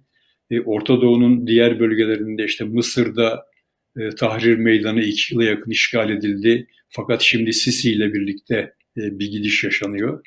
Bu dalga yeniden gelecek diye düşünüyorum. Nasıl gelir? 2011 e, Arap isyanlarının modelinde mi gelir, şeklinde mi gelir onu bilemiyorum. Ama kesinlikle cehenneme çevrilen ve hiçbir sorunun çözümlenmediği bölgede yeni bir e, dalga için e, her şey var. Yıkılıp dökülmüş örgütlenmeler de var şüphesiz. Onların yeniden toparlanması gerekiyor. Ama bölgede böyle bir birikimin olduğunu e, düşünüyorum. Bu noktadan baktığımızda önümüzdeki günler bölgede çok sıcak gelişmelere neden olacak. Biden yönetiminin ise e, böyle bir ortamda e, işte Trump gibi oyun bozuculukla yetinmekten oyun kurucu e, seviyesine Amerika'yı yükseltebilecek mi? Hiç sanmıyorum. Yani Biden'ın böyle bir niyeti de yok, gücü de yok. E, deneyebilir. Fakat e, iş e, kaçtı. Nereye kaçtı? E, dünyanın güç dengesi e, uzak doğuya kayıyor, Çin'e kayıyor. Çin belli şeylerle gücünü biriktiriyor ve kritik noktalarda ataklarını e, yapmaya çalışıyor. E, Rusya da aynı şekilde daha zayıf bir güç olmasına rağmen. Öbür taraftan ben dünyanın en büyük yangın yerinin Güney Asya olduğunu düşünüyorum. Hindistan, Bangladeş, Pakistan buralar. Bütün buraları Amerika yıkıp döktü Afgan Savaşı'yla. Ee, buralarda yeni güç dengeleri ortaya e, çıkacak. Mutlaka çıkacak. Yani bir Mud, e, Mud'u miydi neydi adam? Hindistan'daki o işte Bolsonaro tipi e, adamın Hindistan'daki enerjiyi ortalıklardan kaldırması mümkün değil. Dünyanın bu e, yoksullar denizinden de bir enerji çıkacak. E, bu en çok ABD için ardından Çin için risk. Yani dünya güçler e, dengelerinde. Dolayısıyla dünya böyle bir e, karmaşanın e, içinde, inanılmaz bir birikim ve karmaşanın içinde. Şüphesiz e, en büyük e, eksik olan e, örgütlenmeler, e, güç saflaşmalarındaki netleşmeler, onlar bugünün dünyasında henüz yok. Fakat önümüzdeki günlerin e, kıyamet ortamında bunların da ortaya çıkmaması için bir neden yok değil. Yani Orta Doğu fotoğrafına baktığımızda e, gözümüze direkt çarpan e, ya da zihinlerimizde kalan e, Suudi Arabistan'la verdiği fotoğraftı. O da e, Orta Doğu notası kurma girişimi. Yani Biden'la bu Orta Doğu e, politikası ABD'nin ABD'nin Orta Doğu NATO'su politikasında bir değişiklik bekliyor musunuz yoksa e, hayır e, Orta Doğu politikalar açısından e, o elzemliğini koruyor mu? Amerika'nın Orta Doğu politikası değişmez. Neden dolayı değişmez? E, yani Orta Doğu bir e, petrol alanı e, ve jeopolitik olarak da e, işte e, batısından e, ve güneyinden e, Rusya'yı, Çin'i e, kuşatan e, bir alan. Yani petrol e, e, önemini devam ettirdiği müddetçe bu politikanın e, değişmesi mümkün değil. E, ikinci faktör tabii ki burada hani o politikanın parçasıdır ama e, İsrail'in güvenliği. Yani İsrail'in e, güvenliği de tabii ki e, e, petrolün bir fon, fonksiyonudur ama sadece e, sadece o değildir. Yani Dolayısıyla e, Biden da e, zaten daha önceki beyanlarında da İsrail'in güvenliğini her şeyin önünde e, tutacağını e, belirtiyordu. Yani İsrail'le e, yakın olmak e, yani hemen hemen bütün Amerikan başkanlarının zaten e, şeyidir. E, e nasıl diyeyim? E, değişmez e, prensibidir. E, ancak mevcut e, bir politikacıyla e, sürtüşmeler olabilir ama genel olarak İsrail'in e, korunması e, şey bu Amerika'nın Orta Doğu'daki değişmezlerinden biridir. İkinci değişmez de Suudi Arabistan'la olan ilişkidir. Ve Suudi Arabistan ve tabii ki e, Körfez e, emirlikleriyle olan e, değişmezdir. E, üçüncü değişmez aslında Türkiye'ydi. Fakat e, Türkiye AKP'nin iktidar oluşundan sonra bu konuda e, aynı Trump politikaları gibi e, kestirilemez bir ülke haline geldi. E, işte bu konuda Erdoğan politikalarının oynadığı e, rol e, Amerika'nın hiç e, düşünmeyeceği, hiç hesaplamayacağı e, Kürtlerle bir ittifak politikasını e, gündeme getirebildi. E, şimdi bu, bu konuda da e, Trump, e, Trump e, Biden iktidara e, seçim kampanyası süresince e, Türkiye'de muhalefete destek olacağını ve Kürtlerle de e, bu bunun çerçevesinde Kürtlere de destek olacağını e, birkaç defa beyan etti. Yani bunun e, gösterdiği şu, e, Orta Doğu'daki bugünkü e, politika e, üç aşağı beş yukarı korunmaya çalışılacak. Yani e, daha e, keskin bir e, yeni durumun ortaya çıkması, e, bölgede yeniden yapılanmayı sağlayacak olan bir politikayı oluşturmak Amerika'nın gücün dahilinde de değil. Yani bölgeyi öylesine e, karma karışık hale getirdi ki, öylesine bölünmelere uğrattı ki artık şimdi bir tarafı tuttuğu zaman öbür taraf reaksiyon e, gösteriyor. Şimdi e, Kürtlerle bir iş yapıyor Buna Irak'ta mecbur. Ama bu yaptığı iş e, Türkiye'ye uzandığı zaman Türkiye devletiyle ilişkilerin e, bozulmasına e, sebep oluyor. Ya da hani e, tatsızlaşmasına. Bu konuda e, Trump elinden geldiği kadar e, durumu e, kurtarmaya çalıştı. Biden'ın bu konudaki şu ana kadarki beyanları Trump gibi durumu kurtarmaya çalışmayacağı doğrultusunda. Böyle mi olacak, olmayacak onu bir şey diyemiyorum. Ama e, Mehmet'in söylediği bir şey önemli. E, politikanın, dünya politikasının ağırlık merkezinin Pasifik'e kaymış olduğu. Yani e, aslında dünya bugün e, mesela diyelim birinci paylaşım savaşında petrol alanlarına yetişebilmek için herkes canhıraş savaşıyordu.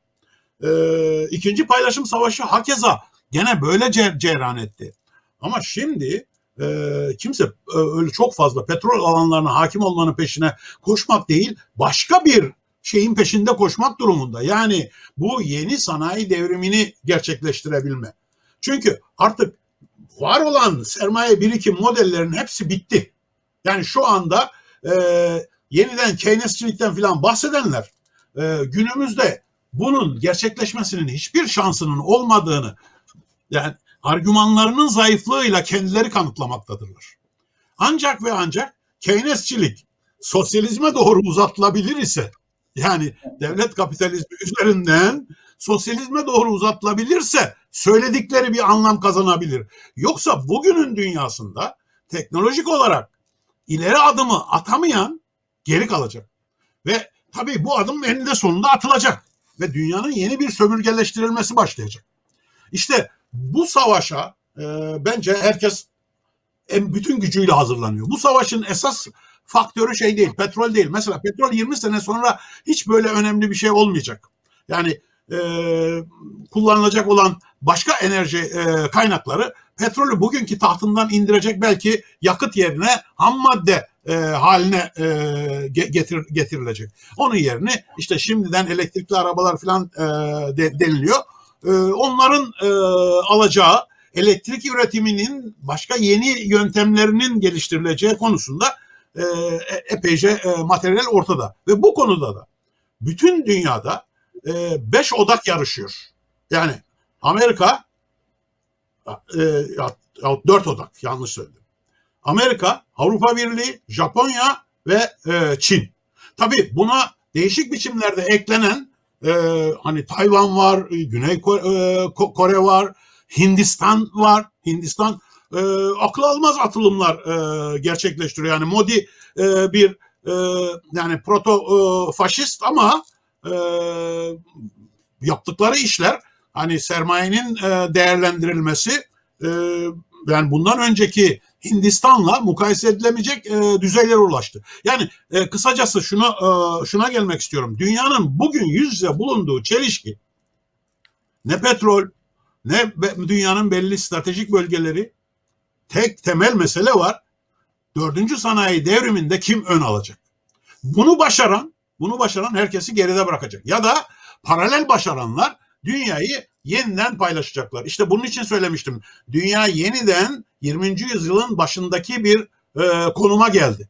Ve bunun e, tabii ki yarattığı büyük tehdit e, bir savaş tehdidi. Bugüne kadar 50 yıldır 60 70 yıldır ki 75 yıldır savaş yaşamadık. Ya daha doğrusu dünya savaşı yaşamadık. Nükleer denge, dehşet dengesi e, bu konuda e, belki de e, kurtarıcı oldu. Yani e, bütün insanlığı tehdit eden bir şey aynı zamanda bir dünya çapındaki savaşında e, freni oldu. Ama şimdi konuşulan şu bir dünya savaşı kazanılabilir. Bu eğer gerçekleştirilir ise bu düşünce hakikate dön dönüşür ise bir dünya savaşı da yeniden e, karşımıza çıkabilir. E, e, bunun düşünülebilmesi bile zaten dünyanın nasıl büyük bir barut fıçısı haline geldiğini gösteriyor. Biden şimdi böyle bir görevle yüz yüze aslında e, Biden da benim kanaatim Trump'ın uğradığı kaderden başkasına uğramayacak. Aynı şeyler şimdi e, Trump'a karşı işlemiş olan faktörler şimdi Biden'a karşı işleyecek. Çünkü hala bir geçiş dönemini yaşıyoruz ve geçiş döneminin belirsizliği içerisindeyiz. Onun için de böyle bir dönemde tam tamına yarın ne olur? Daha doğrusu yarın ne olurunu söyleyebiliriz ama bunu kim yapar? kim kazanır, kim başını çeker bunu kestirebilmek e, olanaklı e, değil ve e, belki de Biden'ın ömrü de 4 sene olacak. Yani e, sadece e, Trump'ın ömrü değil.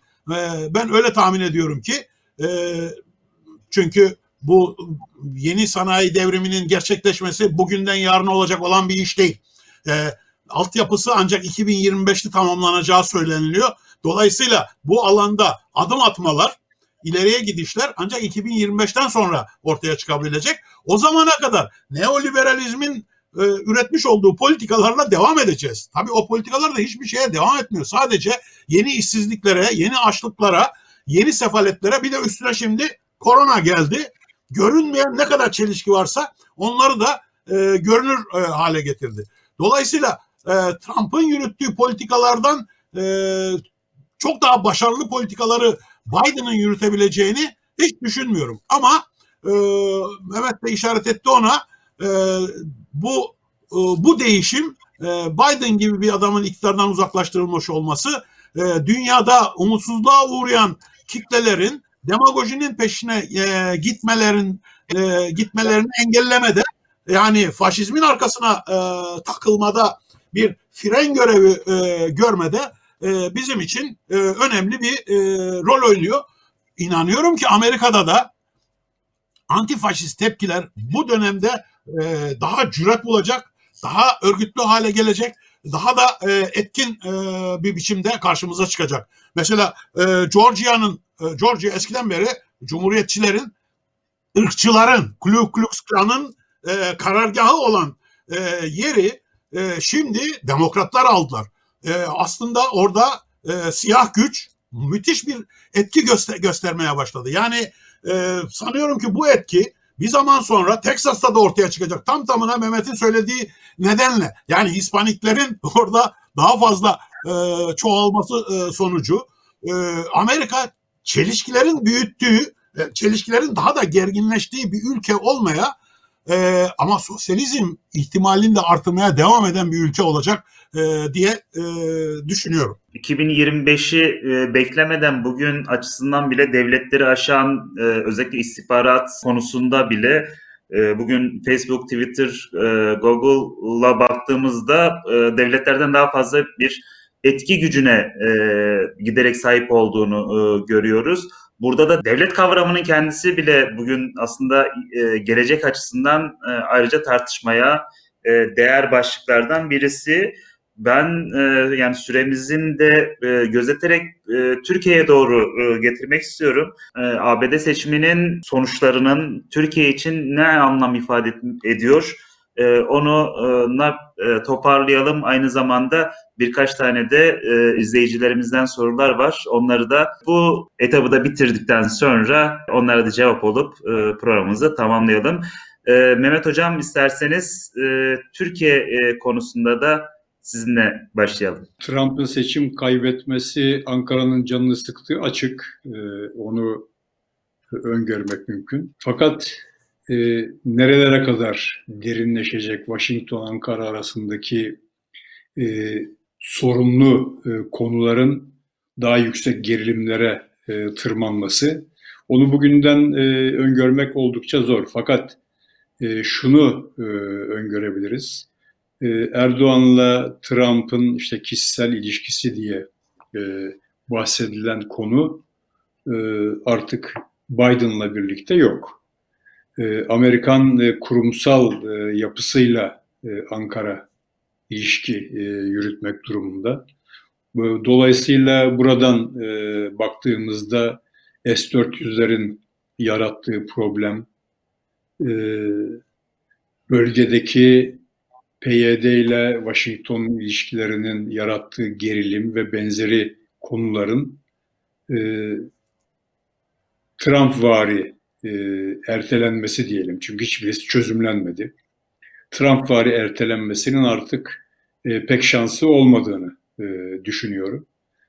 E, fakat buradan e, kalkarak e, işte Biden yönetimi geldiğinde Ankara'yı iyicene köşeye sıkıştırma e, gibi e, taktikler izleyeceğini ummak yanılgı olur. E, şu anda bölgedeki e, Türkiye'nin jeopolitiği, e, ekonominin e, inanılmaz e, zor durumda olması, çöküş ve kırılmalarla e, yan yana gitmesi Türkiye'nin bu bir gerçeklik. Fakat e, buradan kalkarak e, ABD'nin ya da Biden'ın Türkiye'yi iyicene köşeye sıkıştırıp e, bütün alabileceklerini, alacaklarını daha doğrusu onun önüne koymak gibi bir tavır izleyeceğini sanmıyorum. O e, Türkiye'yi daha da zor e, sürece, büyük kırılmalara e, itebileceği için bu konuda e, ihtiyatlı yoklayarak gidecektir ABD. Öyle düşünüyorum. Fakat e, şeyin e, Biden e, yönetiminin e, Ankara'nın e, hoşuna gitmediği ve ona bazı manevra imkanları sağlayan Trump yönetiminin açtığı alanların kapandığını düşünüyorum. Fakat buradan hemen bir sıkıştırma, yıkma geleceğini sanmıyorum. Gene belli şeyler yoklaya yoklaya gidecektir. Türkiye'nin işte sorunları. Fakat S-400'ler gibi bazı temel e, konularda e, aylar sonra, yarının gündemi kesinlikle e, değil, aylar sonra e, Türkiye'nin önüne e, konulup daha somut e, çözümlerin Ankara'ya dayatılacağı bir sürece de gelecektir e, ABD e, Türkiye ilişkileri diye düşünüyorum. Buradan e,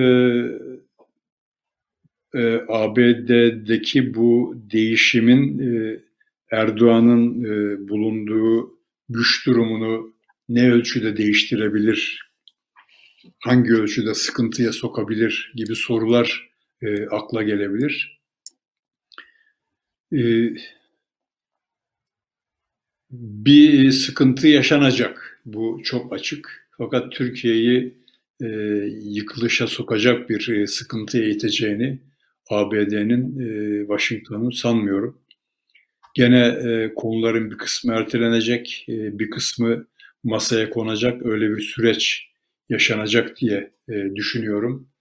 Ama e, Erdoğan'ın manevra alanının e, çok daraldığını e, bu konuda öngörebiliriz.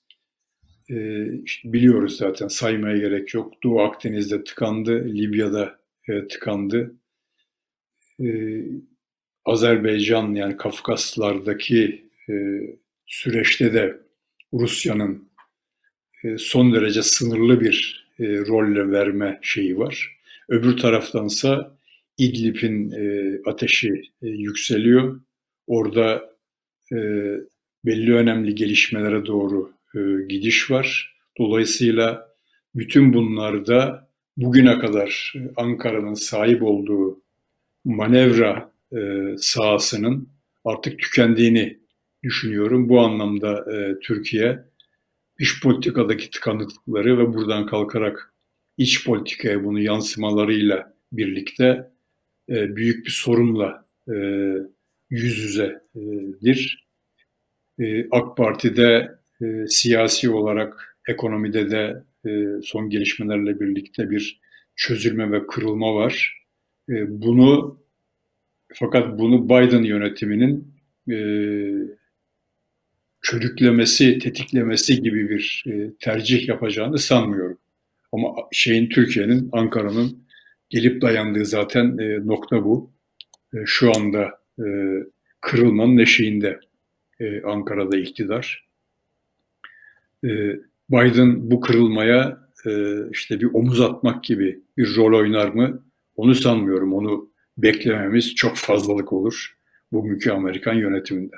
Evet. Buradan hareketle Mahir Hocamıza e, dönelim. E, Türkiye cephesinden siz nasıl değerlendiriyorsunuz? Ben e, Mehmet'ten biraz daha e, nasıl diyeyim e, Türkiye'nin aleyhine, daha doğrusu Türkiye'nin aleyhine değil yani bu yanlış bir laf. E, Erdoğan iktidarının e, aleyhine bir durumun e, gelişeceği e, kanaatindeyim.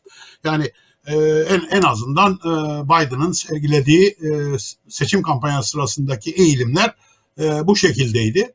E, bu e, Orta Doğu'ya tam nasıl yansır bunu kestirebilmek zor. Neden dolayı zor? Çünkü Amerika'nın artık Orta Doğu'da ki bütün politikaları iflas etti. Irak'a girdiler. Ee, Irak'tan hani işte Amerikan yanlısı bir rejim çıkaracaklardı. Ee, tam tersine e, bölgedeki bölünmeyi artırarak kendileri e, karşısındaki güçlerin artmasına sebep oldular. İran'ın bölgedeki e, İran'ı tecrit edeceklerdi. İran'ın bölgedeki hakimiyetinin e, artmasına neden oldular. E, bu, bu çerçevede yani Orta Doğu politikasını e, Biden'ı yönetemeyeceği e, kanaatindeyim ben. Yani Amerika sürüne sürüne e, bölgeden e, esas olarak petrol alanlarını e, korumaya yani e, nasıl diyeyim Suriye'den e, çekilmek mesela.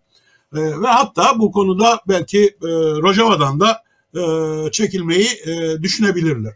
Ha, bu tam nasıl cereyan eder bunu kestirmek zor. Ama Türkiye'de e, ben öyle düşünüyorum ki e, Biden e, Trump'ın e, hakimler üzerine uyguladığı baskı kalktığı zaman e, bu Türkiye ile ilgili davalar bence yeniden gündeme gelecekler. Bunların yeniden gündeme gelmesi ve sahiden yargılanmanın e, cereyan etmesi dur, durumunda e, Erdoğan'ın durumu bana göre e, nasıl e, e, 2013'te e, e, bu e, bantlar, teypler bilmemler ortaya çıktığında bir ortalık alt üst oldu. Onun gibi yeniden e, bir alt üstlük e, yaşanacağını ve e, bunun da şimdiki göstergeleri de yani damadın istifası bilmem ne filanı da göz önünde bulundurduğumuzda ben e, AKP iktidarının bir çatlamayla yüz yüze gelebileceğini düşünüyorum. Yani e, şey konusunda e, tabii ki e, hiç, a, Türkiye gibi bir müttefiki tam tamına e, karşısına almak Amerika'nın Orta Doğu'daki durum açısından işine gelmez.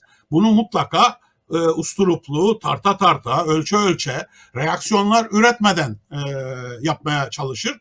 Ama yapacağı işin ben e, Erdoğan iktidarını e, ciddi bir biçimde e, sasacağı kanaatindeyim. Ve e, daha önceden deklare etmiş olduğu gibi e, Biden muhalefete oynayacak. Yani bunu e, açıktan yaparsa muhalefete kaybettirir tabii ki. Ama e, ne bileyim arkaya geçip iki puan alma yöntemi de var bu işlerde. E, doğrudan doğruya e, muhalefeti desteklediğini göstermez ama bu davaları açar. E, ne bileyim işte S-400'lerin kullanılması konusundaki çelişkiyi büyütür. E, dolayısıyla da e, bunlar e, Türkiye Cumhuriyeti Devleti'nin e, ciddi açmazlarla e, yüz yüze gelmesine e, yol açar ve AKP iktidarını kendi içinden çatlatabilir diye düşünüyorum. E, bu konuda e, şey e, çok tesadüf değil bence. E, damadın e, böyle pat diye e, istifa edebilmesi e, bence çok şeyi göze almış olması demektir. Yani e, bu istifayla e, bence e, Berat Albay, Albayrak e, ne bileyim ailesini kaybetmeyi de göze almıştır. E, iktidarın hışmını üzerine e, çekmeyi de göze almıştır. Ama e, bu arada İngiltere'de ev tutmayı da hesaplayacak kadar e, işlerin e, sıkıntıda olduğunu e, gösteren bir durum var. Bu e, bana şunu düşündürüyor ki e, AKP kendi içerisinde e, ciddi problemler yaşıyor.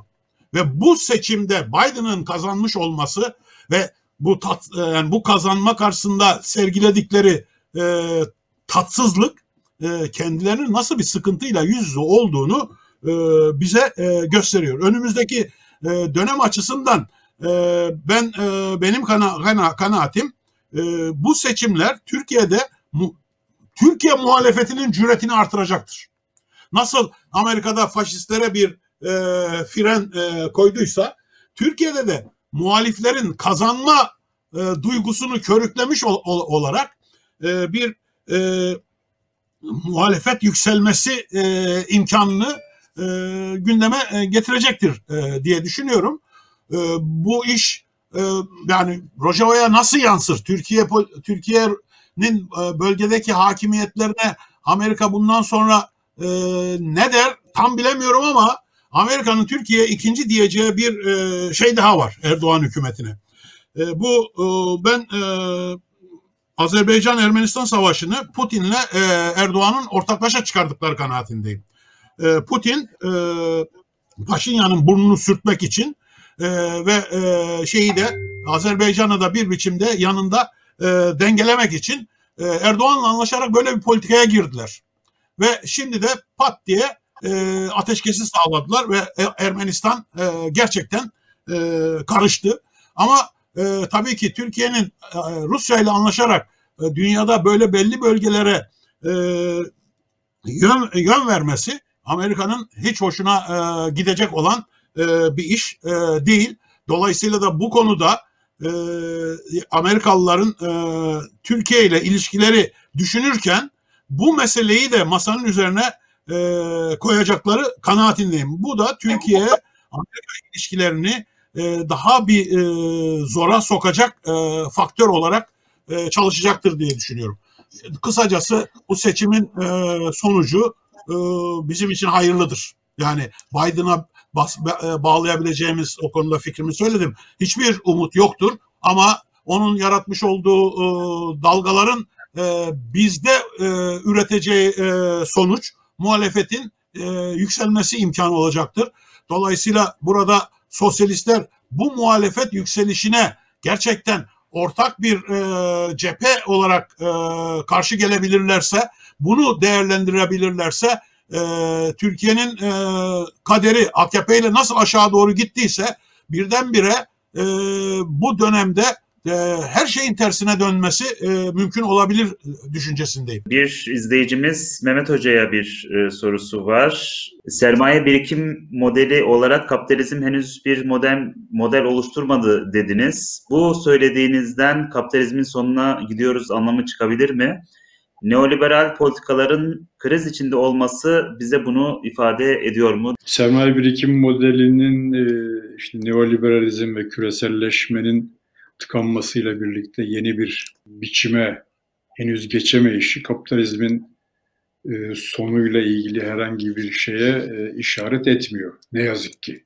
Yani öyle bir e, tıkanma böyle bir tıkanma noktasından sistemin çöküşüne doğru gitmek zor. Çıkartmamız gereken sonuç şu. Şu anda dünyada en çok tartışılan çeşitli akademisyenler tarafından neoliberalizm e, tıkandı.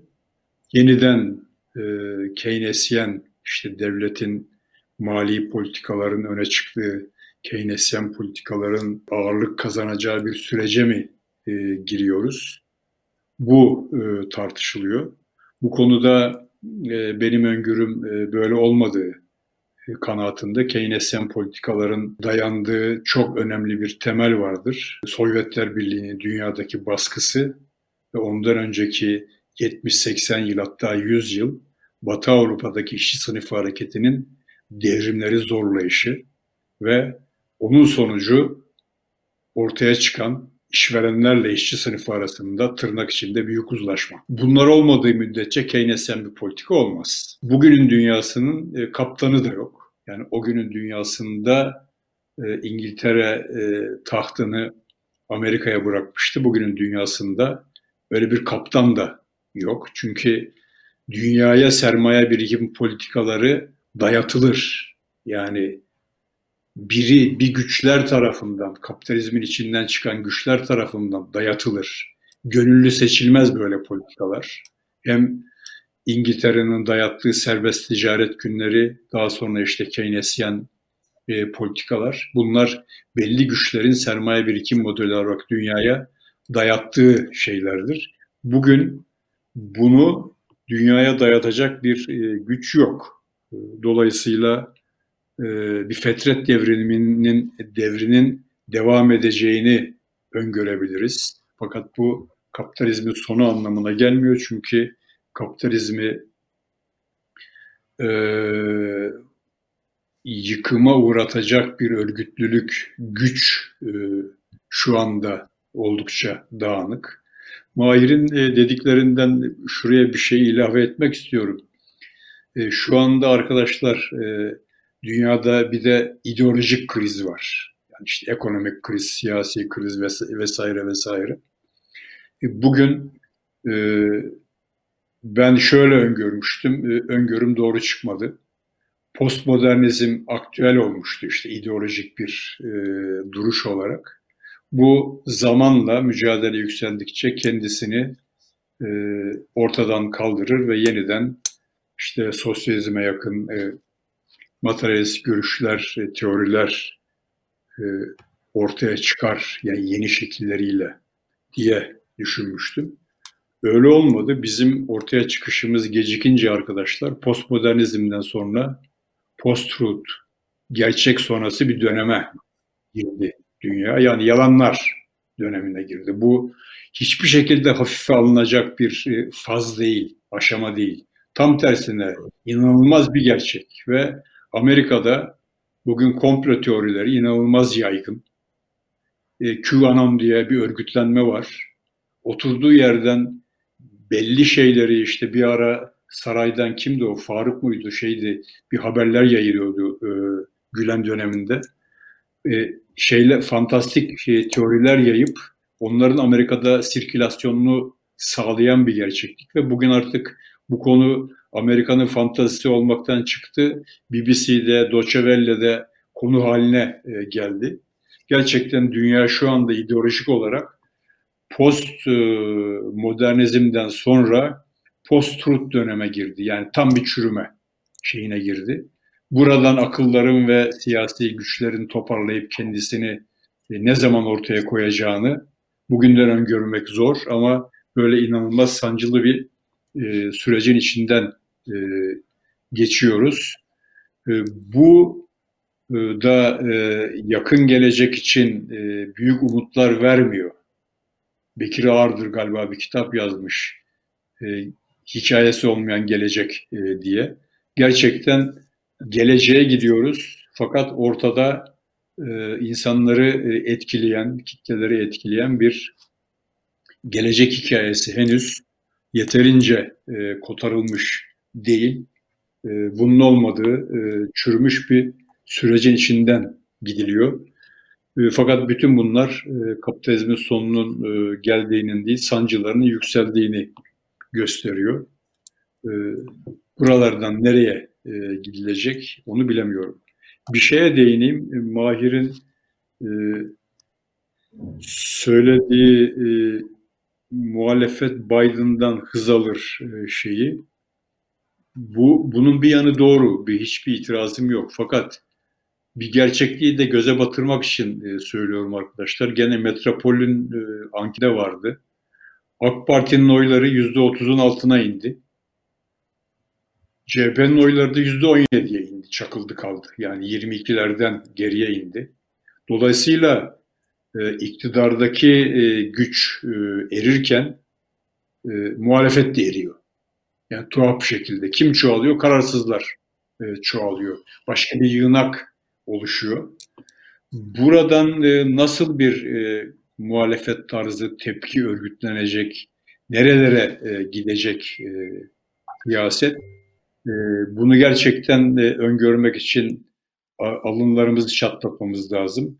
Fakat Türkiye siyasal tarihinde yeni bir dönem olduğunu, bir ilk olduğunu, eski formüllerle birlikte hemen sorunları bulup çözebileceğimiz, öngörülerde bulunabileceğimiz bir süreç olmadığını e, tespit etmemiz lazım.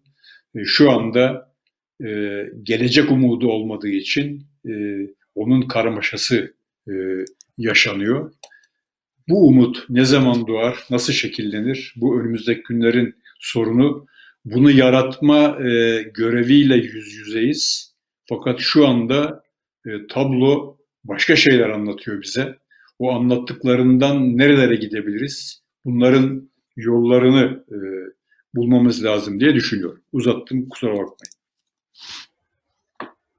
Teşekkürler. Ee, bir başka soruya e, geçmeden önce Mahir Hocam bu konuda bir e, şey söylemek ister misiniz? Kısaca bir şey e, söyleyeyim. Mehmet'in işaret ettiği muhalefet diye aslında AKP'nin dışında ne varsa hepsini birden düşünüyorum. Neden dolayı? Çünkü o kararsızların ağırlıklı kısmı iktidar kanadından geliyor. Ve saf değiştirme bir günde olmaz. Yani e, bir politik angajmanı olan e, birisi akşam yatıp sabahleyin e, başka türlü kalkmaz. Bu bir sü- süreçtir. Ve o sürecin ilk uğrağı da kararsızlıktır bence. Yani e, yapsam mı yapmasam mı yapsam mı yapmasam mı derken e, sonra yapsam der.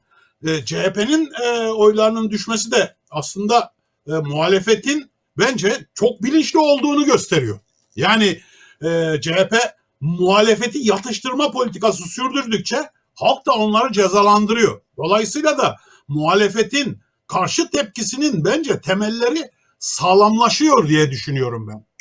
Ve buradan e, şeylerin çoğalmasını, yani CHP'nin azalmasını, e, kararsızların çoğalmasını muhalefetin güçsüzlüğüne değil, bence potansiyel gücüne yormak ve hatta zaten onun için e, böyle bir durumda sosyalistlerin şansının yükseldiğinden bahsettim bir önceki konuşmamda.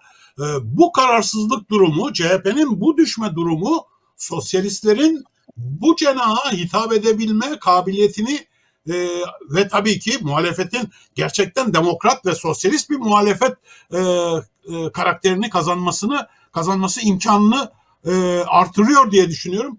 Ve bu noktayı eğer yeteri kadar önemli ele, ele alır isek solun bu konuda bu öncelikle kararsız kitleye devam ederek de tabii ki CHP kitlesine ve diğer muhaliflere hitap edebilme kabiliyetini kazanması gerekir. Hitap bu, bu bütün bu cenaha hitap edebilme kabiliyeti de güçle olur. Yani e, çok akıllıca laflarla e, ben bunu hallederim filan e, zannedersek yanılırız. O akıllı lafların arkasında o akıllı lafları önemli kılacak olan bir güç yok ise o muhalefet bize kulak asmaz. Sonra kararsızlığını tersine doğru da verebilir.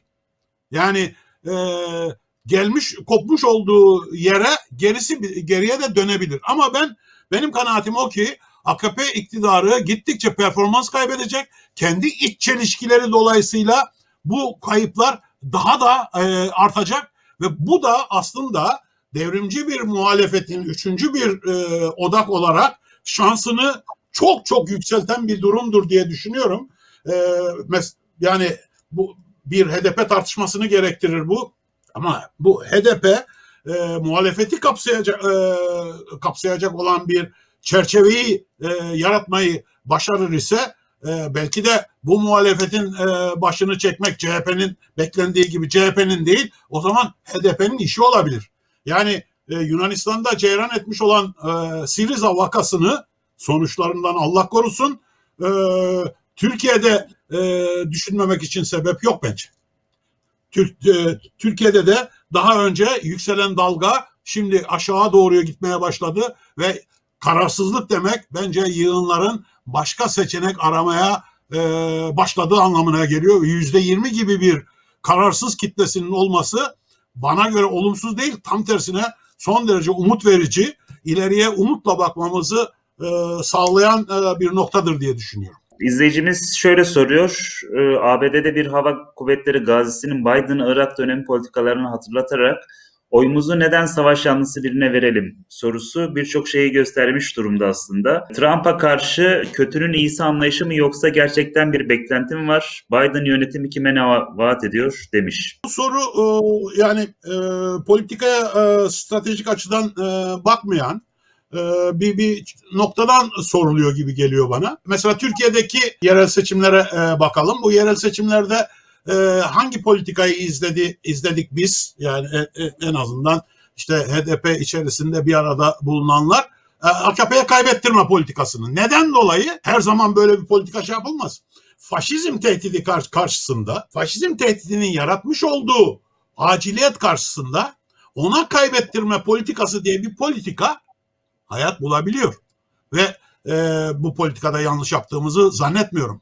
Ee, İstanbul Büyükşehir e, Belediye Başkanlığı'nın biz e, CHP'ye oyu bastırdık. Ama bu bizim e, İmamoğlu'ndan bir muazzam demokratik açılım beklediğimizden dolayı değil. İstanbul'da AKP'nin kaybetmesi demek Türkiye'deki kaybetme zincirinin boşalmaya başlaması anlamına geliyordu onun için. Amerika'da da tam tamına aynı nedenle.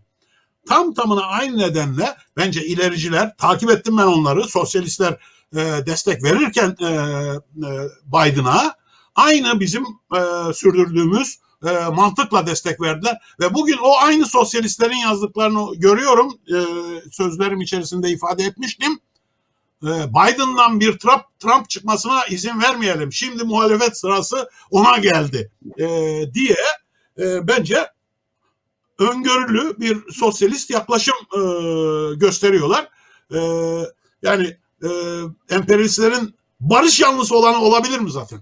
Hani e, ben e, ben böyle bir şeyi e, düşünemem. Yani emperyalizmin kendisi savaş yanlısı olmak demektir. Zaten e, işgalci ol, ol, ol, olmak demektir. Yoksa barışçı bir emperyalist olur mu hiç? E, olsa e, yani on, ona emperyalist demek ayıp olur. Yani e, o başka bir şey olur yani eğer gerçekten barışçı olacaksa ve tabii ki o aynı zamanda kapitalist de olamaz. Yani e, bu bu açıdan e, baktığımız zaman e, yani Biden'a oy verilmesini e, Biden'ın kişisel nitelikleriyle değil Amerika'daki siyasal konjöktürün karakteriyle değerlendirmek gerekir. Bu siyasal konjöktürün karakteri de şuydu. Faşizm gelişmeye devam etsin mi? Yoksa önüne bir takos koymaya biz de yardım edelim mi? İkincisi doğrusudur arkadaşlar. Tarihsel deney de bize bunu öğretmiştir. Aksi yapıldığı durumda Hitler iktidar oluyor. Almanya'da sosyal demokratlarla komünistlerin kapışması Hitler'i iktidar yapmıştır. Bunu unutmayın. Bunu bunu tekrar tekrar dönün, okuyun. Hitler'in iktidar oluşunun nasıl gerçekleşmiş olduğunu bir kere daha okuyun. Komünistlerle sosyal demokratların kavgasının arasından Hitler iktidar olmuştur. Bu bize politikada çok önemli bir derstir.